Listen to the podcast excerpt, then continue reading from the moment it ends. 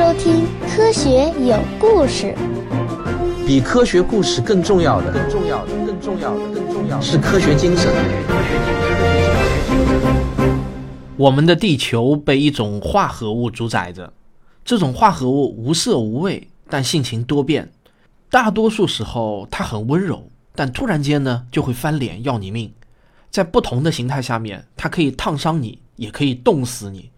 它与某些有机分子一联手，就能形成碳酸。这种化合物很恶劣，它剥光树上的叶子，吃掉雕像的俏脸。大量的一氧化二氢聚集在一起的时候，一旦狂暴起来，任何人类的建筑物都无法挡住它们凶猛的进攻。有些人看上去很适应它们，这些人可以在这些化合物中像鸟儿一样的飞翔。但遗憾的是啊，每年都会有很多这样的人死在他们手上。我想大家都知道，这种化合物还有一个非常通俗的名称，那就是水。我们从何而来？要去向何方？一个星球，一个实验，请听我为您讲述有关宇宙、自然、生命的简史。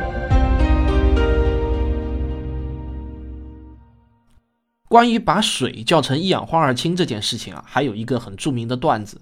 这个段子流传的特别广，据说啊，最早可以追溯到一九九零年。老外编的这个段子啊，是这样的：一氧化二氢的危险包括，又叫氢氧基酸，是酸雨的主要成分，对泥土流失有促进作用，对温室效应有推动作用。它是腐蚀的成因，过多的摄入可能导致各种不适。皮肤与其固体形式长时间的接触会导致严重的组织损伤，发生事故的时候吸入也有可能致命。处在气体状态时，它能引起严重的灼伤。在不可救治的癌症病人肿瘤中已经发现了该物质。对该物质上瘾的人，离开它一百六十八个小时就会死亡。但是尽管有如此的危险，一氧化二氢却常常被用于各式各样的残忍的动物研究。美国海军有秘密的一氧化二氢的传播网，全世界的河流以及湖泊都已经被一氧化二氢污染，常常会配合杀虫剂使用。洗过以后，农产品仍然被这种物质污染。它是一些垃圾食品和其他食品中的添加剂，已知的导致癌症的物质的一部分。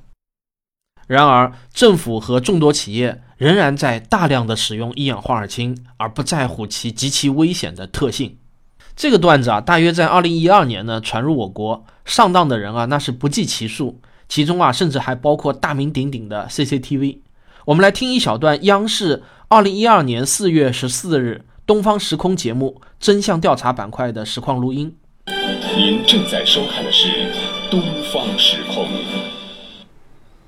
生活离不开水，喝什么样的水直接影响我们的身体健康。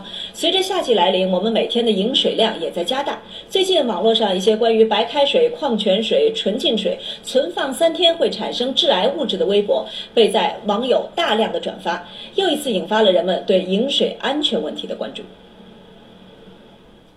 四月八号，网友有情若水在果壳网上发帖说。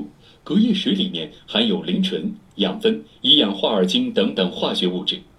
当喝下隔夜水以后，这些化学物质迅速的被消化系统吸收，进入血液，循环到身体的每一个角落，影响几乎每一个生理反应。一次摄入过多会引起胃胀、恶心、呕吐、食欲不振。网友土豆冰淇淋跟帖说。每年由于摄入一氧化二氢而死亡或遭遇生命威胁的人达到上亿。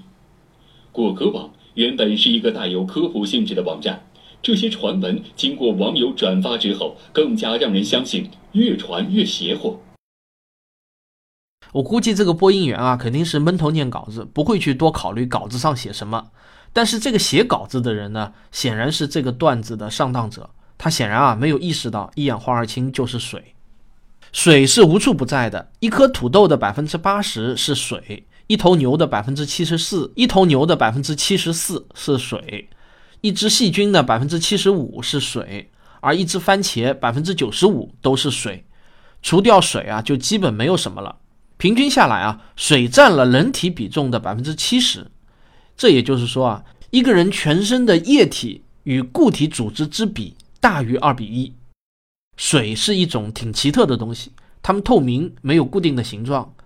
这个水呢是没有味道的，但是我们却很爱品尝。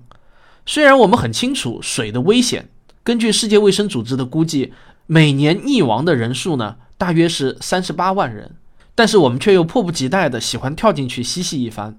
正因为水是无处不在的，所以我们往往会忽略它的独特性。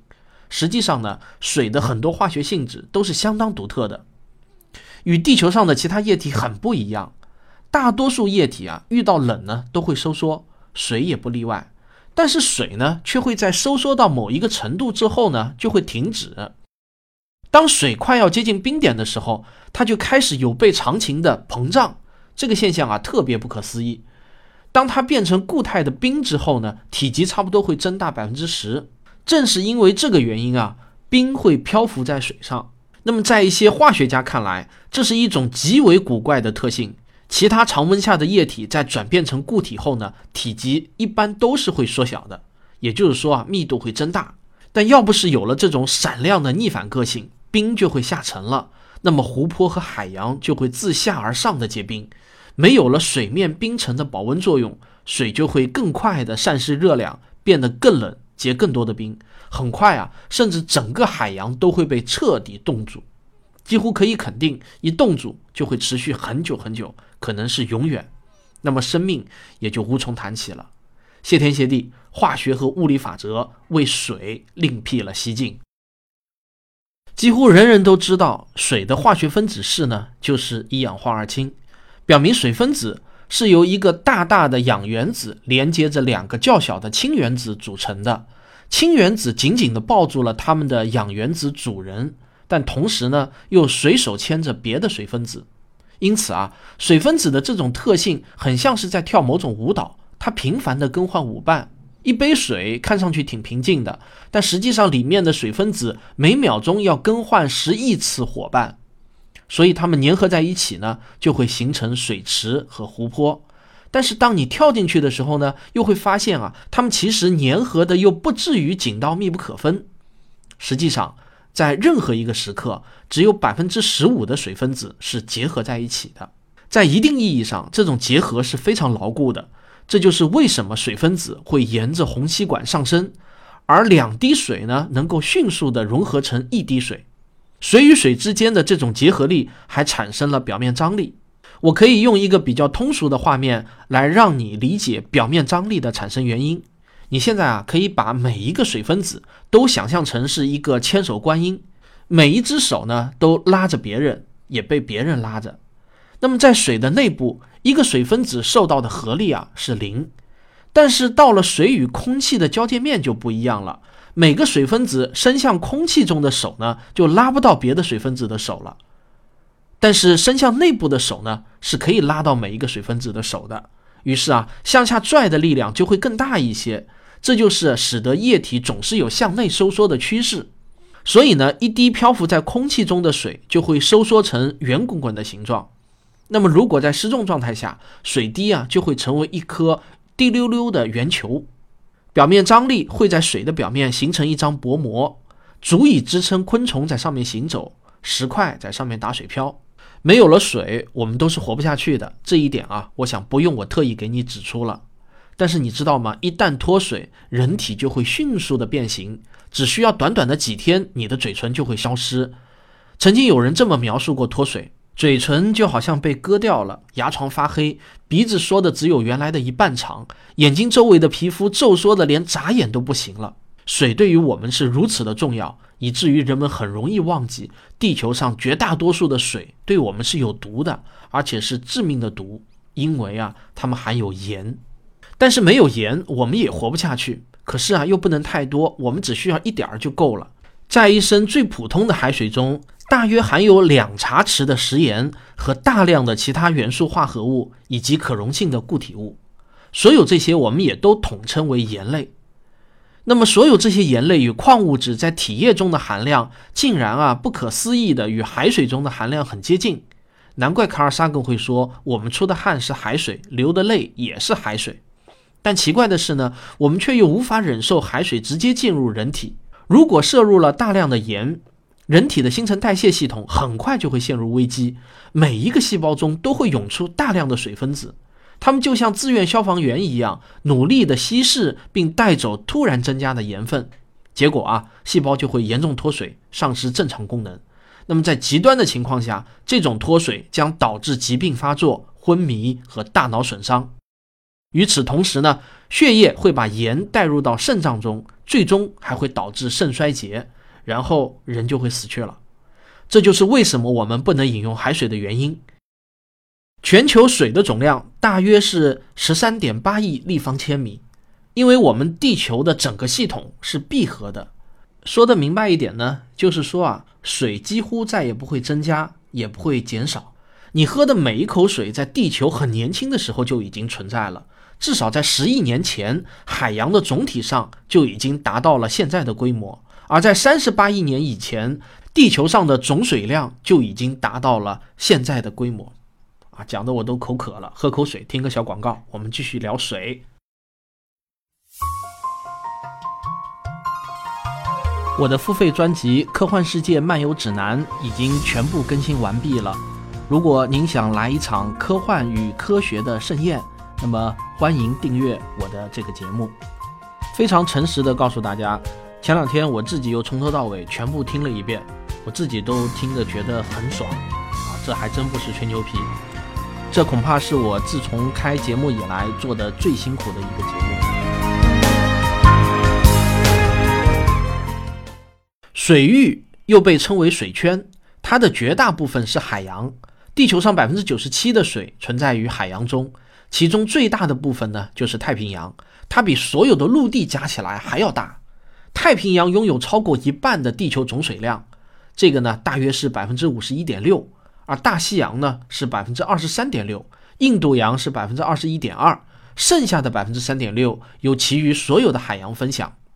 海洋的平均深度是三点七公里，而太平洋的平均深度又比大西洋和印度洋多三百米。地球表面的百分之六十都是平均深度四千米的洋底，所以啊。我觉得把我们的行星称之为水球，而不是地球，会更加贴切一些。大家可能不知道，地球上只有百分之三的水是淡水，就是我们可以喝的水。而这么一点点可怜的淡水中呢，绝大部分又都是以冰川的形式存在的。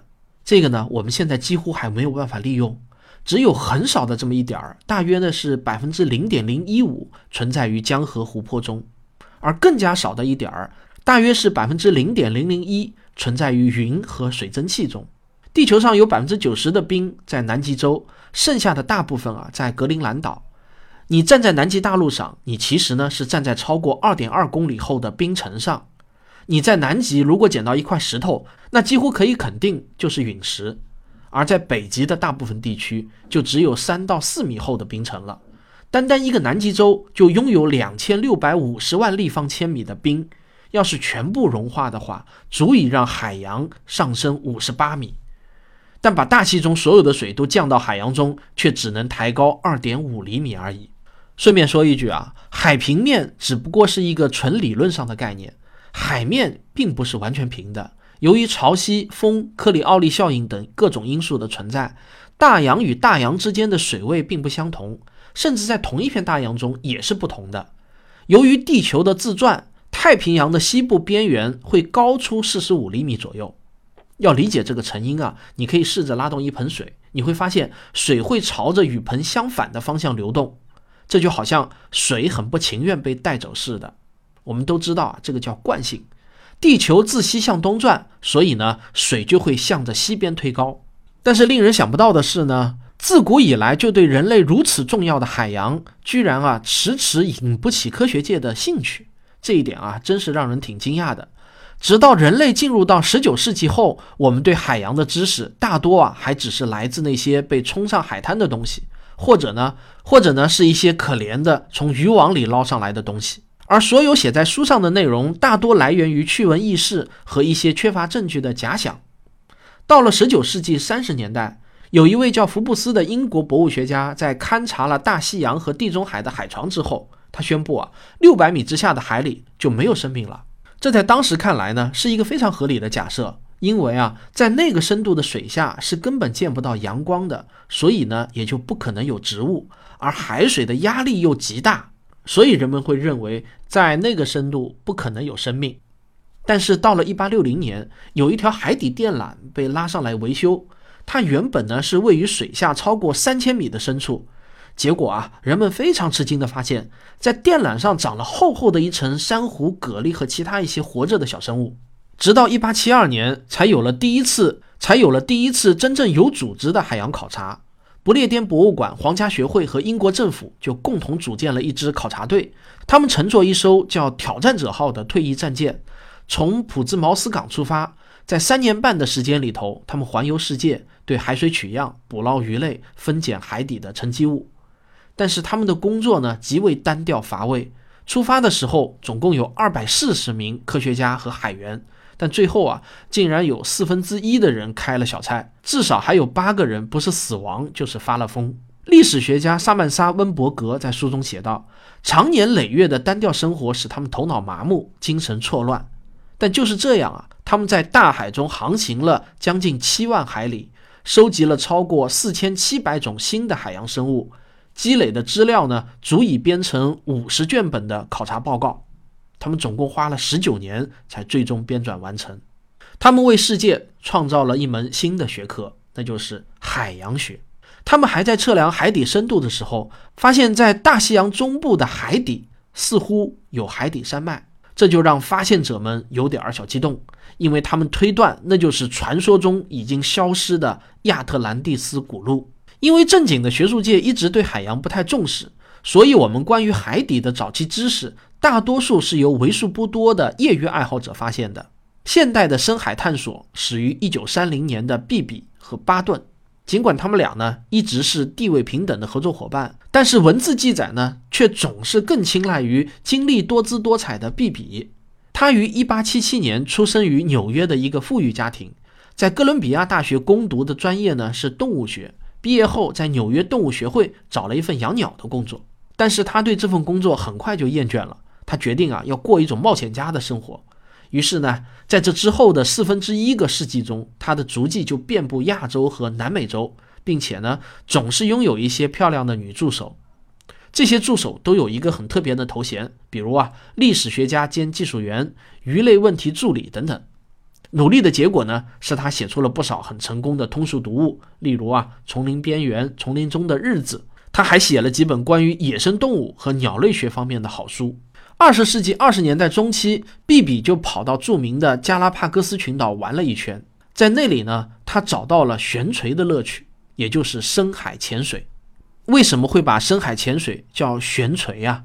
因为啊。所有的深海潜艇都要被一根电缆吊着，然后垂直的往下潜，这个挺像垂钓的。不久之后呢，他就开始与巴顿合作。巴顿与毕比有相似之处，他们呢都是富二代，他们也都是哥大的校友，同样热衷于冒险。这个巴顿呢，显然更有钱一些，他拿出了一万两千美元，用来设计制造了世界上第一个深潜球。但胸闷的是啊，人们总是把这项荣誉算到毕比的头上。所谓的深潜球啊，其实就是一个小小的但坚固无比的小铁箱，用了三点八厘米厚的铸铁制成，并带有两扇七点八厘米厚的石英板舷窗，最多呢能容纳两个人。不过啊，这两个人必须要做好亲密接触的心理准备。即使以当时的技术标准来衡量，这也算不上太复杂。这个铁球吊在一根长长的电缆下面，操作极其不灵便，呼吸维持系统就更简陋了。综合呼出的二氧化碳只能靠打开的石灰罐子，用一小盆氯化钙来吸收水汽。有时候啊，他们还得煽动棕榈叶子来加快化学反应。但是就是这么一个小小的深潜球，干的呢却相当不错。一九三零年六月，在巴哈马群岛的首次下潜。巴顿和毕比就创造了深潜一百八十三米的新世界纪录。到了一九三四年，他们更是将该纪录提高到了超过九百米，并一直保持到了二战之后。深潜球在下潜的过程中，每一个螺栓和铆钉都会发出清脆的声响，非常的吓人。不过，巴顿对安全的下潜到一千四百米很有信心。但是我必须要说啊，不管潜到多深。这肯定是一件勇敢而危险的工作，因为在九百米的水下，深潜球小小的舷窗承受的压力是每平方英寸十九吨，一旦压力突破了它的承受极限，死亡那就是分分秒秒的事情。在毕比写的文章和做的广播节目中，他经常说自己随时都会报销掉。不过啊，巴顿和毕比最担心的其实是海上的船舷。为什么呢？因为那上面啊挂着一个沉重的铁球和两吨重的电缆。如果船舷一旦断掉，那么他俩呢就会一直沉到海床上，谁也救不了他们。他们的下潜壮举虽然呢史无前例，但是却并未取得太多有价值的科学成就。他们确实记录了许多过去从来没有发现过的生物，只是啊，水下的能见度非常的低，两个人呢又都没有受过系统的海洋学教育，所以啊，他们不能用一种真正的科学家所渴望的方式去描述他们的发现，非常缺乏一些重要的细节。深潜球也没有外部的灯光，仅有的呢只是一盏手持式的二百五十瓦的灯泡，他们只能拿着它凑在舷窗前观察。超过一百五十米深的水下，实际上就已经是不透光的了，而他们又是隔着七点六厘米厚的石英板，费力的朝外张望，所以呢，他们能看到的东西啊，只能是那些刚好有兴趣来看看他们的东西。结果呢，他们所有的报告无外乎啊，都是说看到了一些奇怪的东西而已。在一九三四年的一次下潜中，毕比说：“我吃惊的看到了一条巨蟒，有五米多长，很粗。”但是巨蟒游动的太快，以至于啊，我只看到了一个影子。不管它到底是什么，总之啊，后来再也没有人见到过。因为他们的报告啊，总是这样含含糊糊的，所以呢，基本上无法引起学术界的重视。一九三四年，又一次打破了他们自己保持的深潜记录后，毕比呢，终于对深潜丧失了兴趣，他转向了其他的冒险活动。但是巴顿却还在坚持。值得称道的是啊，每当有人问起毕比，他总是很诚实地说，真正的策划者是巴顿，但是巴顿不知怎么的，就是走不出毕比的阴影。他也写了不少关于水下冒险的精彩故事，甚至还主演了一部好莱坞的电影《深渊巨物》。他虚构了一些在深潜球中发生的惊心动魄的遭遇，比如遇到凶猛的大乌贼等等。他甚至啊还给骆驼牌香烟做过广告，这个广告词呢是这样说的：“抽了他们神经不紧张。”到了一九四八年，他把深潜记录又提高了百分之五十，达到了一千三百七十米。潜水地点呢是在加州附近的太平洋上。但是整个世界啊，似乎注定是要无视它。有一家报纸刊登的一篇深渊巨物的影评中说，电影的主演是毕比。哎，可怜的巴顿啊！好在啊，我没有忘记巴顿。不过呢，尽管毕比和巴顿非常的努力，但是啊。一对来自瑞士的父子组合，没有过多久就把巴顿和毕比的记录远远地甩在了身后。欲知后事如何，科学有故事，咱们下期接着聊。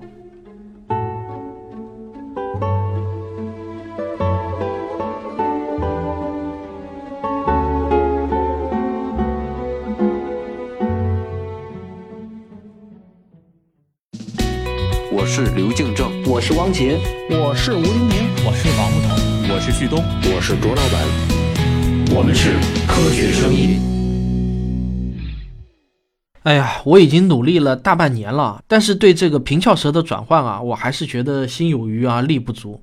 比如说，我最怕的就是念百分之七十四这样子，或者百分之四十四，哎呀，太痛苦了。然后对于声调呢，我有时候也经常会忘。我明明记得潜水的“潜”是第二声，但是呢，一不小心又会念成第三声。不过呢，我主观上是很努力的，尽可能呢想把声调还有平翘舌呢都分清楚。希望听我的节目超过一年的听众朋友们啊，能够留言比较诚恳的说一下，我的这个发音啊是不是有一些进步呢？这个大家说实话啊。